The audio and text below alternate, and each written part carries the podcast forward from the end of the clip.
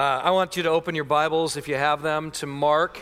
We have been in a series for a while now. Uh, we are in Mark 11, verse 27 today.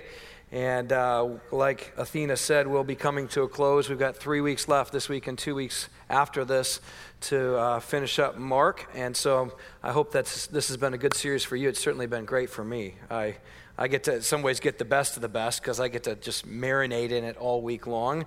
I hope that you do that, by the way. I think you can usually tell where I'm going to be next because it's where I left off last week. So I encourage you to get into the text and study it and pray through it and come prepared, even with what God's already put on your heart, and then to see what maybe He put on my heart. And a lot of times we'll find that those things will line up because the same spirit that inspired the word is the spirit that illuminates the word to our hearts. So I hope that you did that and are in the word. If you're not in Mark but another place, please just be spending time in the word of God on a daily basis. It's it's necessary for your own spiritual growth and development.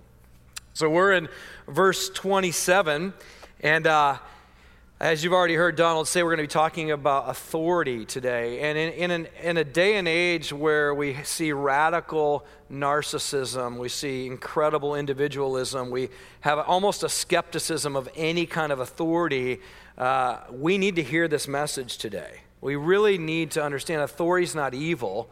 There has been evil authority, but God certainly isn't evil. God is good, and we need his authority in our life.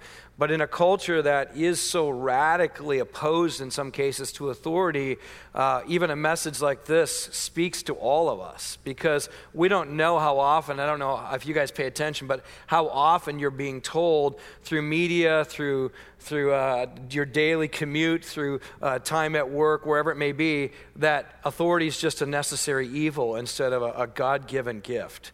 And so I, I, I, want I want us to look at this text asking the question who is the boss of you?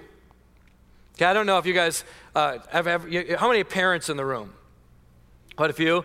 Do you ever stumble upon your, your kids, you may be the older child taking a mothering kind of approach to the, or a fathering approach to the younger siblings, and the younger siblings responding back, You're not the boss of me.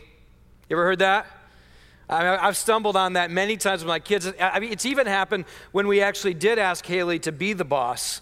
And her siblings have said, No, you're not the boss of me. And we, we have to step in and say, No, actually, she is, because we gave her the authority to be that. I remember one time uh, I was talking to Maggie about something that needed to change in her behavior, and she said to me, Dad, you're not the boss of me.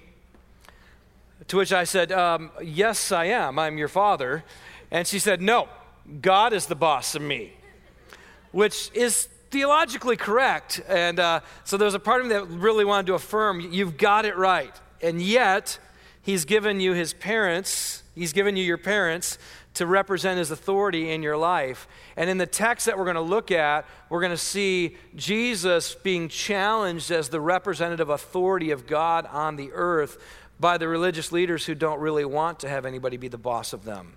And so, the question I do want you to ask of yourself is where in my life am I saying, You're not the boss of me? Where in my life am I saying, No, that's mine. No one gets to tell me what to do in that thing or in that area? And that's the question that the religious leaders are going to pose to Jesus. Let's look at verse 27 together. We're going to read a section together to the end of the chapter, and then we'll take a break, and then we're going to read the first part of chapter 12 together. They came again to Jerusalem, and as he was walking in the temple, the chief priest and the scribes and the elders came to him. Those three groups of people are called the Sanhedrin. The Sanhedrin operated like a buffer between the Jewish nation and Rome. And uh, they had basically complete freedom in regards to religious authority over, over the people of Israel, over the, the Jewish people, um, but limited freedom, still quite a bit of power and authority, but still limited and restricted power when it came to Rome in terms of political matters. So you're talking about the group of people who really do have the most authority in, in, uh, in Jerusalem, apart from Rome. So, of the Jewish people, these were, in a sense, the governing authorities who had both religious authority as well as a restricted but still powerful political authority. And Jesus, or they say to Jesus as they come to him, By what authority are you doing these things, or who gave you this authority to do them? And specifically, they're referring to what Jesus just did in the temple. Remember, he came into the temple courts last week. We talked about this and began to clear them out because that was the place where the Gentiles were supposed to have freedom to come and pray and seek God and find God. And the temple was in the center of that area. And Jesus came in and confronted the religious leaders and all the people who were making a mess of the, the te- temple courts, in particular the, the court of the Gentiles, the place in which the nations were supposed to be drawn to God, not pushed away.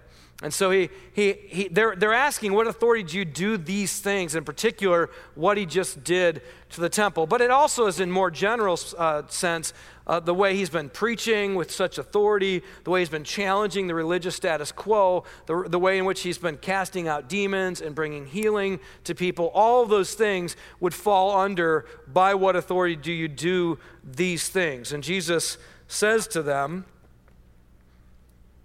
I will ask you one question. Now, by the way, this, this act that Jesus is going to engage in, this activity, is really a common uh, rabbinical practice, which is when someone asks you a question, you respond with a question. Uh, have you ever done that, by the way, when someone just talks to you and they, they challenge you and just keep asking questions? It's frustrating, isn't it? Because, like, I want to just know what you think. I want to know where you stand. I want to be able to corner you at some point. And what's going on, by the way, in this particular question that the religious leaders are asking Jesus, by what authority do you do these things? The answer to the question has serious implications. Because in that day and age, if you stood, especially on religious ground, and spoke a word that you were either confronting a religious leader, confronting a religious system, or confronting the nation of Israel, if you were to stand on authority that is false authority, if you were to say that you have the authority to speak against something, but that authority is found to be false, it was grounds for capital punishment. You were, you were going to be killed for that kind of statement. To stand with the kind of authority that God would give you when you don't really have it is grounds for being killed in their context. So Jesus is being questioned by what authority are you doing these things? Because as we know, not only do the religious leaders uh, want to get rid of Jesus because he's challenging their authority everywhere he goes. Have you ever met someone, by the way, who, who has unchallenged authority? Who has a kind of a, a dictatorial kind of rule, and, and whenever they're challenged, you're, they're threatened by it because they know to lose that authority, to lose that power, in a sense, is to lose their entire identity. Maybe that's you. Maybe you're, you're in a place today where you're saying, like, my identity is in who I get to tell what to do. My identity is in who submits to me. My identity is in power, it's in authority. Some of you in the room are parents, and whenever your kids challenge that authority, it's hard not to just lose your temper, right? I mean, uh, I don't know if you are that way, but there were days for me in those like two to five year zone, those two, two to five years uh, with my kids, where they would regularly challenge my authority, challenge Janie's authority. And I don't know if you kind of realize what's going on there. When they were one to two, that you thought they were innocent. But what was really going on is they just weren't that smart yet right? They didn't realize that you responded to every beck and call. When, when their pants were filled, you changed their diaper. When they started to scream in the middle of the night, you got up. You woke up. Like they were stronger than an alarm for you. Like you could just turn the alarm off, but you can't turn the scream off. And so you, you run, you know, to the bedroom and try to figure out what's going on. And of course you feed them, and then they go back to sleep and they do it again two more hours later. And this continues and start, uh, they don't realize it when they're little, but when they hit two, they're like, wait a minute. Every time I yell, every time I scream, every time I fight back, they come running and do what I want. This is amazing. Unlimited power, right? So now they're not quite thinking about it quite that intricately, but they have figured it out. And if you're a parent, you know what I'm talking about because there are moments when you finally go like, enough. Like, I'm not at your beck and call for everything you want, especially when it's things that are wrong that are going to hurt you. And so you see this early on as parents. And what happens when they threaten that authority? I, have talked to some parents who've actually contemplated murder. Okay? You know, like there's a moment where they're like, I I don't know if it's good to have you around anymore, right? and, and, and, of course, they're confessing that and saying, I can't believe the terrible thoughts I had. No one's ever confessed to murder. Um, but there are those moments when you're like, you know, I've heard of parents who spank their kids in ways that are with anger or have responded in ways that, that have really been abusive in their, the way, in their tone uh, to, their little, to their little children who you know, have figured it out. And, and the reason why is because when our authority is our identity, when our sense of control is our sense of, of, of significance, then when that's threatened, we respond in very broken ways. All of us do. And, and, and the religious leaders are an, an, the epitome of this because Jesus is threatening their order, their control, their sense of identity and significance. And so they want to have him killed. So Jesus doesn't enter into a debate. See, oftentimes that's what happens, right? When, when our authority is threatened and someone then challenges us, we, we have two people whose authority is being threatened, and we want to be right at the end of the day. Have you ever been with somebody who, who continues to argue until they finally have the last word? And you, but if you're arguing with someone who wants to always have the last word, the argument never ends, and it just escalates. And Jesus here is going to have the last word, but in a way that is very different than most of us. He's going to ask a question because he wants to reveal in their hearts what's actually going on. So he asked them a question. I will ask you one question. Answer me, and I will tell you by what authority I do these things. Was the baptism of John from heaven or from man? Answer me. Love it. There's the question. Answer me. And they discussed it with each other, saying, If we say from heaven, he will say, Why then did you not believe him, John? But but then, if we say from man, they were afraid of the people, for they all held that John was really a prophet. So they answered Jesus, We do not know. I love it when I'm with my kids and I kind of confront them on something. They're like, I don't know. Like, who did it? I don't know.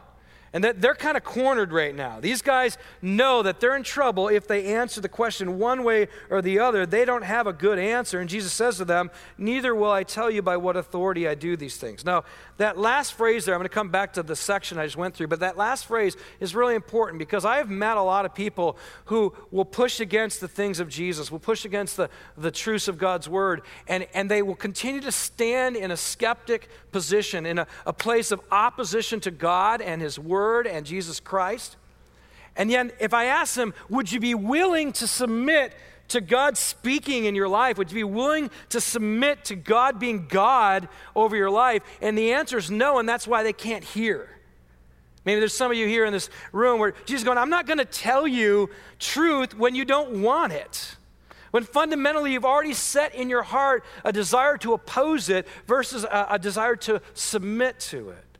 So I would even say to you, if you're in the room and you're saying, I primarily come at the things of God, the things of God's word from a skeptic point of view, then I'm going to tell you, likely you'll never be able to hear from God because you've already determined that you don't want to trust Him, that you don't want to submit to Him, that you don't want His word to speak into your heart. And my hope is that that might change. And if you're, if you're here, please keep coming, keep, keep hearing God's word, because my desire is that you would begin to have these lies that you believed about what God's like start to unravel. And you'd start to see that you've bought into a lie from the world or from your upbringing that's given you an opinion of God that's just not true. You can trust God. You, you, you need God. You need to listen to God. You need to submit to God's word. It's good for you, it is life for you. So I, I, want to say that before I move on and explain what's going on here. This question, was John's baptism from heaven, is another way of asking, was it from God? Jews were uh, prone to not say the, the divine name out of reverence. So uh, saying, was it from heaven, was another way of saying, was it from God? So Jesus is speaking into their culture and in reverence and, and understanding that by saying heaven, they would all get it, that it's is it from God or is it from man? He's, he's simplifying. And I love, I love this about Jesus. A lot of times, what he does, he just brings it right down to the real issue Who's your boss? God or man? That's the question. Who's the ultimate boss in your life? And he knows that this question has huge implications for the Sanhedrin. First of all, if they affirm that John's baptism is from God, then they are affirming that Jesus is from God. That, that's really what they have to assume because they know at his baptism, as it's been told, that the Father, God said, This is my beloved Son with whom I'm well pleased.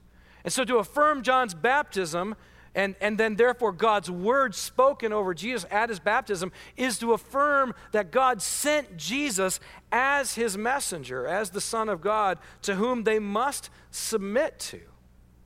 And so that, they, that's one thing. Second, they know that John's baptism was a baptism of repentance for Israel. In other words, when they had entered into the Jordan, many, many years prior to enter into the promised land, they, they entered in, and you, you might remember the, the, the priests go ahead, they bring the Ark of the Covenant. As they go into the water, the water stops up, it becomes dry land. They cross it. They put 12 big stones there at the edge of the river to remind them that God opened the way for them to come into the promised land, to enjoy rest with God, to, to walk in God's ways and obey his commands. And if you know the story, you know that they did not do that. They didn't rest and they didn't obey. They didn't trust God and they didn't obey God. And so for, for John's baptism, people would know he did it in the Jordan to remind them that they were supposed to have entered a certain way into the promised land, trusting God, submitting to God. And yet they didn't. And so his baptism was a way of re entering into that promised hope of rest when we live our lives trusting and believing God, submitting to his authority. Now, here's the interesting thing the religious leaders weren't getting baptized by John. So, in a sense, they were saying, we don't need to repent. We're not broken. We have it all together. You don't get to confront us in the way we're living because we're the example of what you should be like. And when Jesus says, Would you affirm that John's baptism is from God? Not only is he saying, Would you affirm that I'm from God, but are you, would you also uh, affirm that you needed to get baptized? That you needed to get into the water, that you needed to repent, that you needed to turn from your wicked ways. So to affirm that has huge implications for the religious leaders. There's a third part of this in terms of the implications that come about if, if, he, if they affirm it. And that is, they, they know as soon as they, they say yes to John's baptism, they are in, a, in effect saying yes to the prophet Malachi's prophecy about Jesus. If you, if you have in your Bibles, if you want to turn your Bibles to, to Malachi, just go back to the left a little bit. I'm going to look at Malachi chapter 3 with you. They know that what, what's going on is there is a prophecy being fulfilled. Remember at the beginning of Mark, when we looked at chapter 1, verse 2, when Mark kicks off his gospel, he says this about John the Baptist. He says, As it is written in Isaiah the prophet, Behold, I send my messenger before your face who will prepare your way. He's actually quoting Malachi chapter 3, verse 1, which says this. We're going to read four verses. Behold, I send my messenger, this is John the Baptist, and he will prepare the way before me. And the Lord whom you seek will suddenly come to his temple. That was last week's text. And the messenger of the covenant in whom you delight, behold, he is coming, says the Lord of hosts. But who can endure the day of his coming? And who can stand when he appears? The answer is no one. That's a rhetorical question. So when if you affirm John's baptism, you affirm John as the, the messenger preparing the way for this Lord to come, of which no one can stand up to. That's, that's the point. No one gets to stand up to this Lord because he will reveal that all of you are in trouble. Listen to what he says. For he is like a refiner's fire, like fuller's soap. In other words, he's come to, to clean you up. You're all, you're all dirty. You're all broken. You're all sinful. He will sit as a refiner and a purifier of silver. He will purify who? The sons of Levi. These are the guys he's talking to. The sons of the priest. That's who the sons of Levi are. The people in charge of the religious practices in the temple. And refine them like gold and silver, and they will bring offerings in righteousness to the Lord. Then the offering of Judah and Jerusalem will be pleasing to the Lord, as in the days of old and as in former years. Do you hear what, if Jesus, Jesus is saying, Do you affirm John? If you affirm John, then you affirm that John's the messenger, the preparer of the, of the messenger. And therefore, I am the one who this prophecy is speaking about. And since I'm here challenging you, you're the ones that are in trouble. Do you see what's going on? So they, they answer yes. There's a whole bunch of dominoes that start to fall for the religious leaders. Therefore, to affirm it is to affirm that they need repentance, they need forgiveness, they need Jesus. But then on the other side of it, now by the way, let me, let me stop here a sec. Because it's hard, I, but let's just be honest. It's hard to admit you're wrong, right? You ever been in those situations where, like, you're, you're actually defending yourself, but internally you're like, I know I'm wrong here, but I just don't want to admit it? You ever been in that situation? I've been in that situation way too many times. and my wife, thank God, I'm so thankful to, to God for her, is not a pushover. My wife is a very strong woman, and my wife cares more about my sanctification sometimes than I do. And so I'm grateful that God put a very strong woman in my life who will not let me continue in paths of sin. And I don't know about you, but I got lots of blind spots. And I, I need someone who will love me enough to talk to me about them. Uh, church family, I, I, want that from you. Like, I, I don't want to be the guy up here where people are going, man, someone should talk to him about that. Except for my wardrobe, okay? Like, if you want to talk about that, just buy me clothes. Uh, that's like I talked about last week. So, uh, but I, I don't want to be the guy who no one will talk to. And so my, my wife, Janie, thankfully, she's not afraid to do that. But there are moments when I, I know, like in the middle of the discussion, in the middle of, you know, we, we call it a discussion, our kids call it an argument as they listen, but we just say we're just discussing with a lot of energy. Uh, in the middle of those moments, there's that, there's that moment of light. You ever had those? And you're like, I know she's right, but I don't want to admit it. I don't want to own up to my brokenness. I don't want to own up to the fact that there's an area of my life where I have not submitted to God's authority. Because any place in my life that's broken, any place in my life that doesn't look like Jesus, is an area where I've submitted to another boss other than God Himself.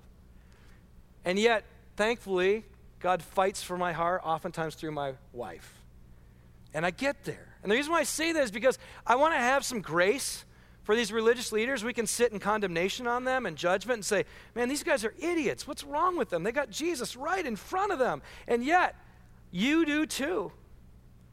In so many places in your life, you have Jesus crying out to you, submit.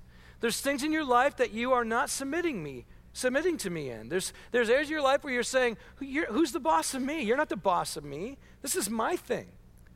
And, and God wants to bring maybe me into your life today from this message, or a friend, or a brother, or sister, or a relative, uh, uh, maybe your spouse, maybe your children, and confront you. And, and I want to ask when people confront you, what do you do? How do you respond when people confront you with your brokenness, with your sin, with areas of weakness, with blind spots that you can't see? So I, I want to have some grace on the leaders because their entire identity is built on this. Now, it's not okay, it doesn't justify it. We can all look at it and see how wrong it is, but let's make sure that we turn the, the camera on us and let it examine us. Now, on the other hand, if they were to affirm that John's baptism is from man, then they would actually lose their following because, as you heard them say, we know that everybody thinks pretty well of John, and if we discount the very ministry of John, then we're going to lose all these people. We're going to we're going to lose their approval. Our approval ratings are going to drop. And so their, their fear of, we don't want to submit to God, and if, this, if he's from God, then we have to change.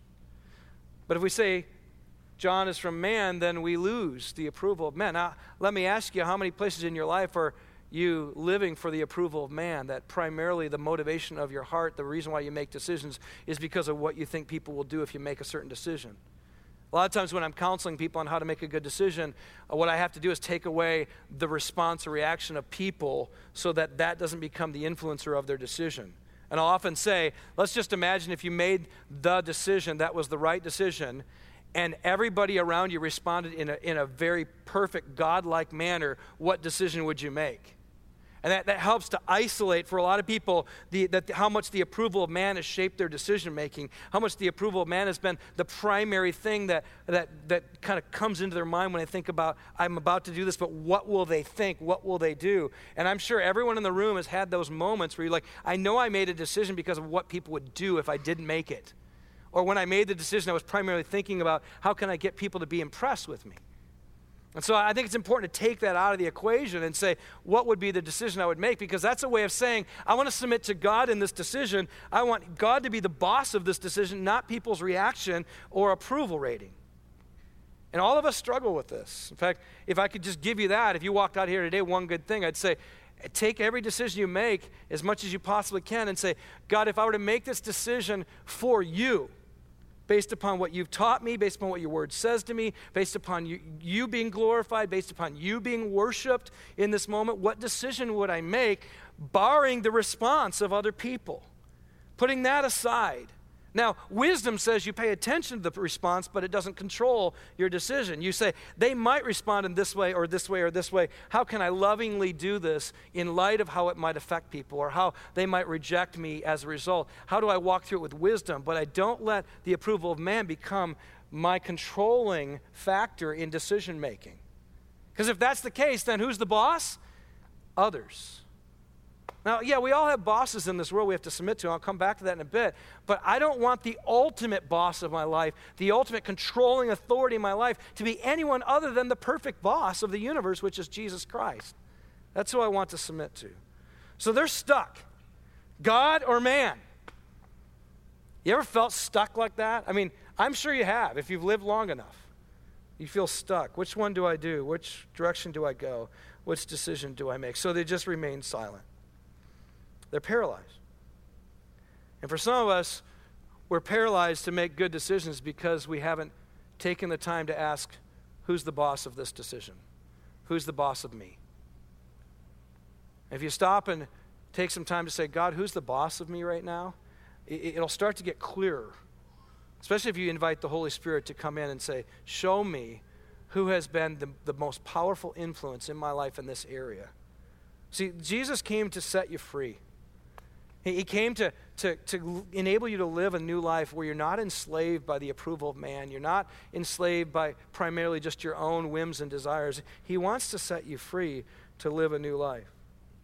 So then, Jesus, since they won't give an answer, he responds with a parable. Let's look at this parable together in chapter 12. Now, remember, parables for Jesus, especially in Mark's gospel, were not a way of making truth easier to understand. Okay, the reason why Jesus gave parables was he, was he would give a parable to people who didn't want to understand as an indictment against them. That was the reason why Jesus uses parables in the Gospel of Mark. So keep that in mind. It's not like, oh, he's breaking it down and making it easy to understand. No, it's an indictment against their hearts. He's giving it, remember, if we back up in Mark, uh, those who have ears to hear but never hear, those are the ones who get a, a parable. So here's the parable. He began to speak to them in parables. A man planted a vineyard, put a fence around it, and dug a pit for the winepress, and built a tower, and leased it to tenants, and went into another country. When the season came, he sent a servant to the tenants to get from them some of the fruit of the vineyard. And they took him and beat him, and sent him away empty handed. Again, he sent to them another servant, and they struck him on the head and treated him shamefully. And he sent another, and him they killed. And so, with many others, some they beat and some they killed, he had still one other, a beloved son. Finally, he sent him to them, saying, They will respect my son. But those tenants said to one another, This is the heir. Come, let us kill him, and the inheritance will be ours. And they took him and killed him and threw him out of the vineyard. What will the owner of the vineyard do? He will come and destroy the tenants and give the vineyard to others. Have you not read this scripture? The stone that the builders rejected has become the cornerstone. This was the Lord's doing, and it is marvelous in our eyes. And they were seeking to arrest him, but feared the people, for they perceived that he had told the parable against them. So they left him and went away.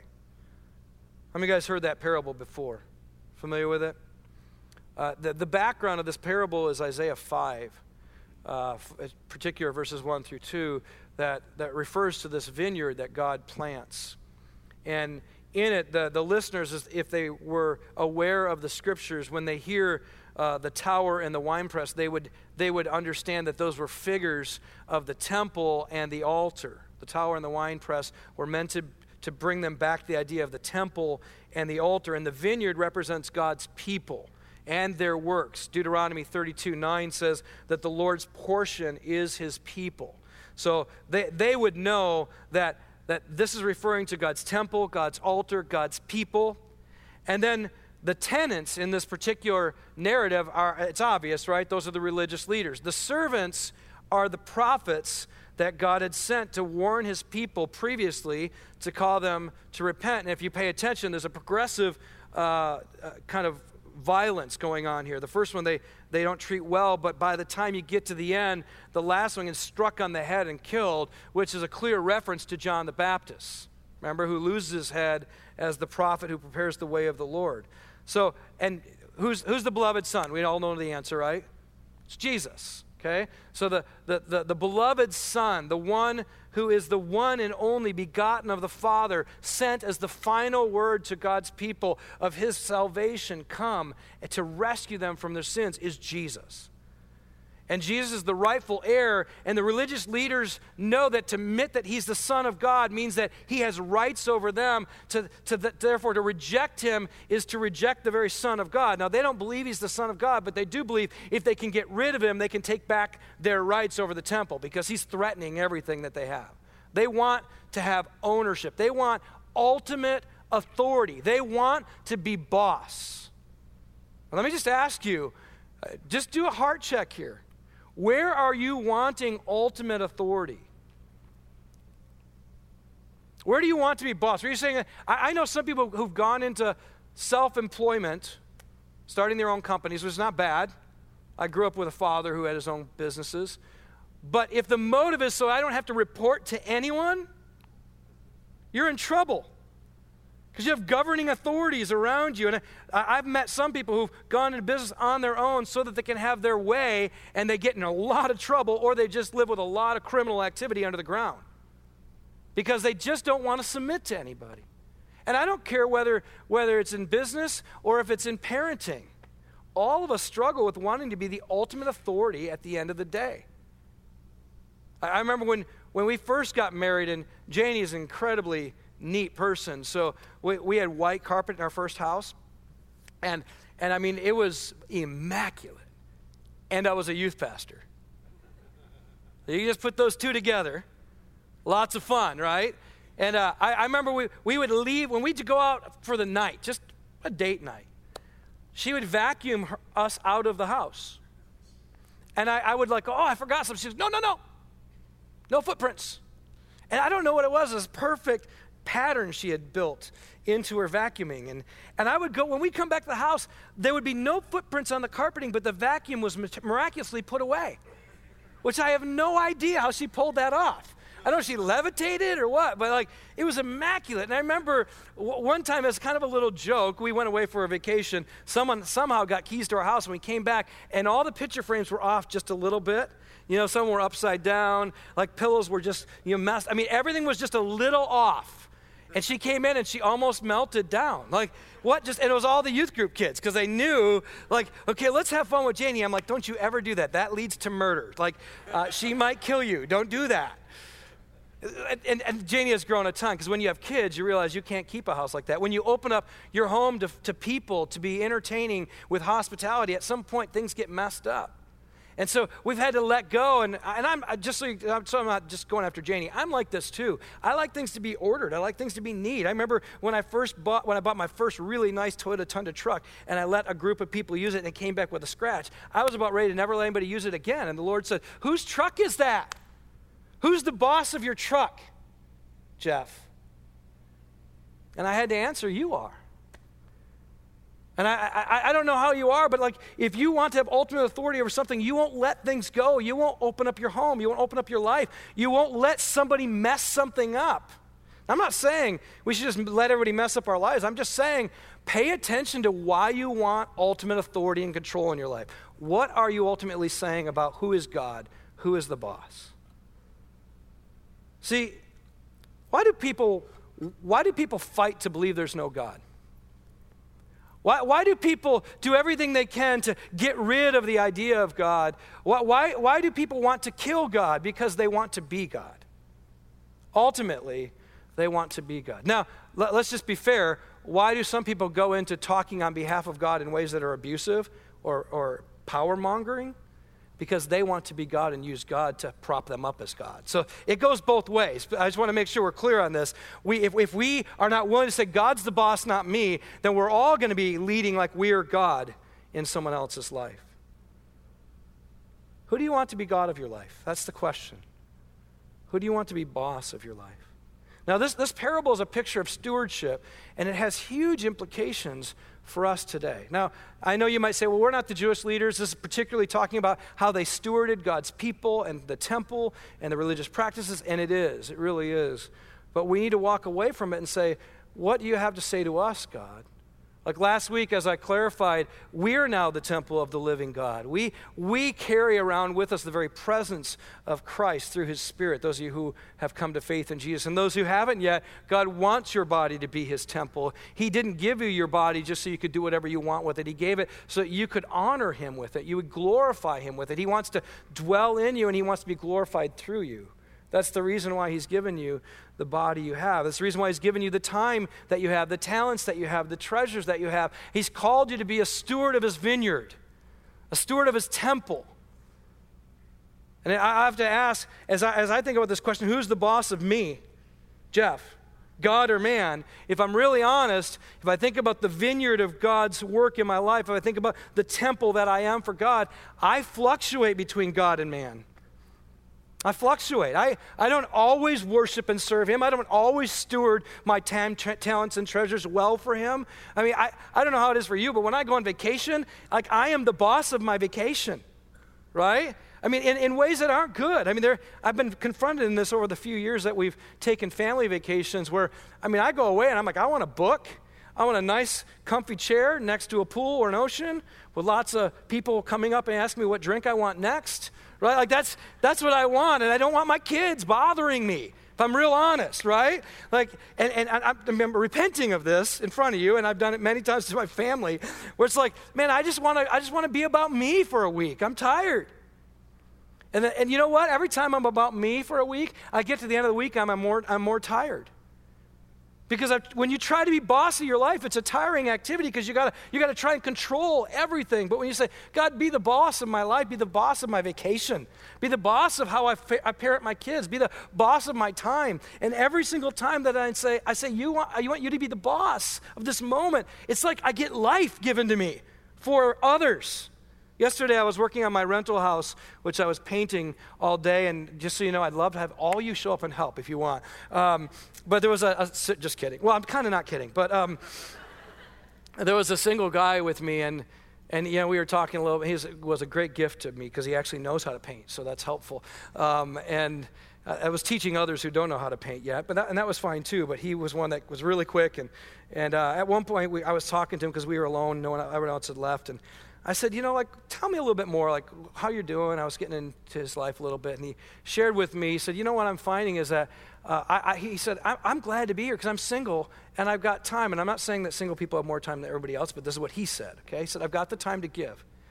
And he said, you know, and a lot of my single friends, a day like this, a nice sunny day, they're probably out on the boat or they're somewhere else. He goes, I just feel like if I live my whole life just for me, at the end of the day, it's not fulfilling.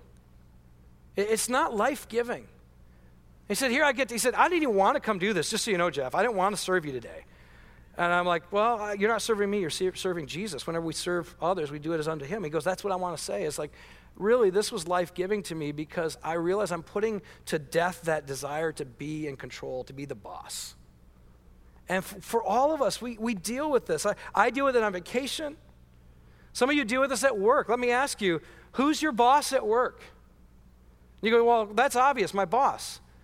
No, is Jesus your boss? Because I'll tell you what, when you know the God of the universe is your true boss, then you go work for your boss in a different way. You don't work for them so that they'll give you a better pay or better accolades or a better position. You work for them because God's already given you better pay and better accolades and a better position in Jesus Christ. And you're free to serve them. You're free to work to the best of your ability. You can be the best worker in our city because you don't need anything from anyone else to give you a reason to work because you've already received it through Jesus Christ who worked to the end of his life dying for you. That's enough motivation. And when he's your boss, you work for your earthly boss differently. Maybe, maybe your, your schedule, who's the boss of your schedule? How, do, you, do you sit at the beginning of your week and go, God, help me to order my life well? Show me how I should spend my time in a way that would steward what is yours, because my time is your time. And just like the, the owner of the vineyard had to come and confront his servants because they were not stewarding the vineyard on his behalf in the way he wanted, maybe God is coming to you today and saying, You're not stewarding your time in a way that honors me. Who's the boss of your schedule? Who's the boss of your free time? Who's the boss of your budget? When's the last time you sat down and said, God, order my budget, order our giving, order our spending? It's yours. Just to be clear, 10% of your money is not God's, 100% of it is His. Your job is to then steward it on His behalf, the way He wants it to be spent. What about your relationships? When's the last time you, you, sat down, husbands or wives, those of you who are married, and said, God, I just want you to show me how I can better steward my affection, my time for my spouse? Those of you who are not married, but you want to be, how, Lord, show me how to steward my life in a way that doesn't just quickly give myself away to anybody that comes along, but I want to I want to shepherd my heart. I want you to shepherd. I want you to be the Lord of it. So that, that, that I'm not just looking for affection or, or love in a place that's quick and oftentimes empty, but really you. I want it to be from you that I find love and affection. So when I get that kind of love and affection, it becomes godly and right and pure. Who, who, who's, who's the boss? Of your time? Who's the boss of your relationships? Who's the boss of your resources? Who's the boss, parents, of your household? At the end of the day, do you pray over your kids every night? Do you say, God, help me? I don't know how to steward. I mean, I've never met a parent who is good at parenting. It's the parents who've already parented that are usually good at parenting, right?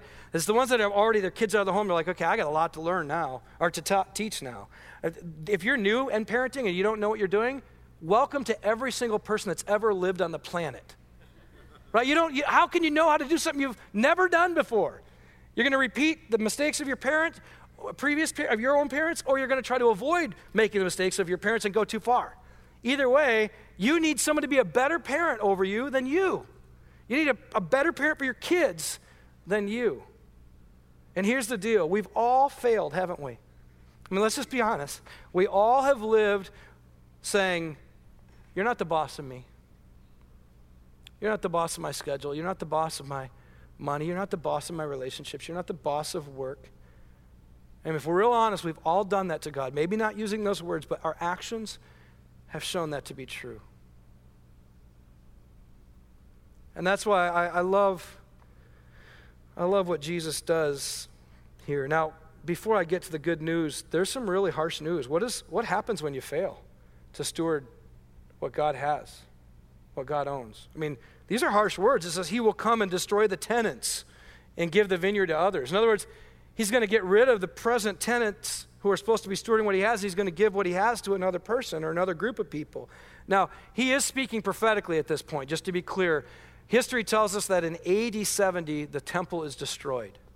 Now, this particular Gospel of Mark is written in the kind of 50s and 60s. So it's not very long until they're going to see the temple destroyed. So this particular gospel is preparing them for what's about to happen. You know, they're in their minds, you can imagine 10, 15 years later, they're reading this going, oh my goodness. What, what Jesus said, what Mark recorded, what we read actually happened. God destroyed, as it were, the temple, the, the tower, the winepress. It's gone.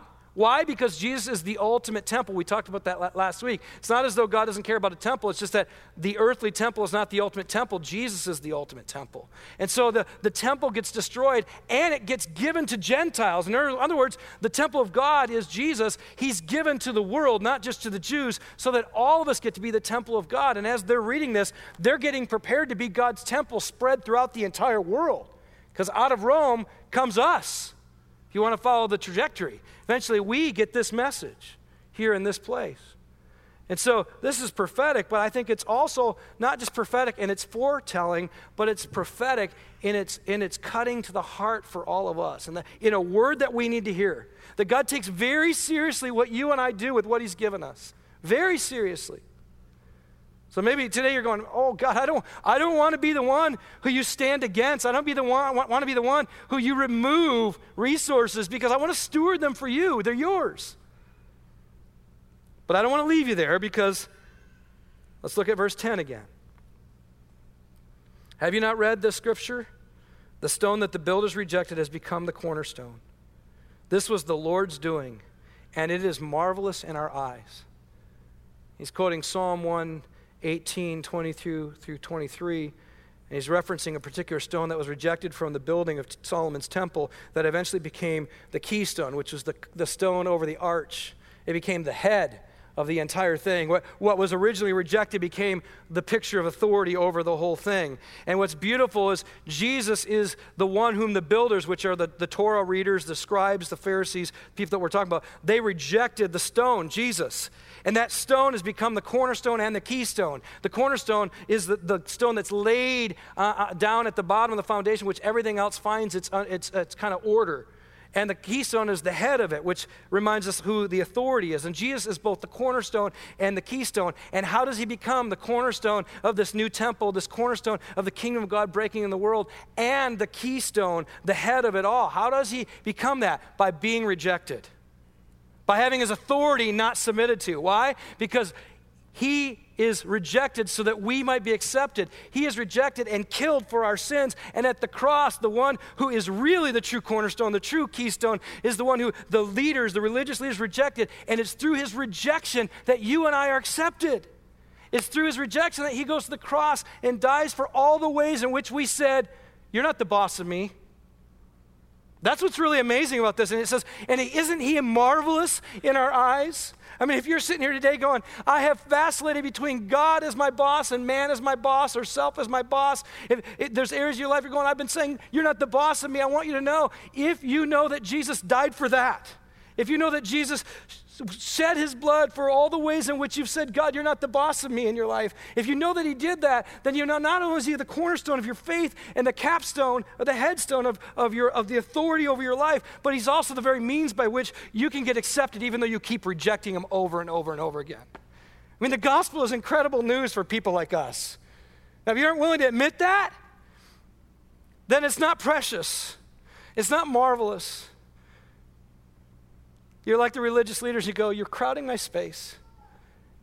This is religion. I want nothing to do with it. But I'll tell you what, I vacillate so often. In this last week, I vacillated so often that I come to today going, if I don't have Him, if I don't have Him as the cornerstone of my life and the keystone of my, my authority over me, I got nothing.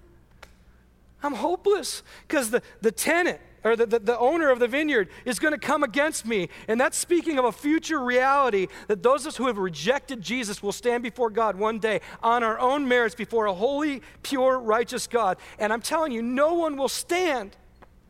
Who can stand? Nobody. So you'd be better off getting on your knees and submitting to the one who is the rightful authority over all things, saying, Jesus, my life is yours. Be the boss of me. Be the boss of my life. Be the boss of my schedule. Be the boss of my relationships. Be the boss of everything. And when I fail to make you the boss, be the cornerstone and the headstone, the one who was rejected, so that I might be forgiven. I think we need both today. Thanks for joining us for the Unexpected Jesus series as we walk through the book of Mark at Doxa Church. Doxa Church exists to equip people to live for Jesus in the everyday stuff of life. For more information, go to doxa-church.com.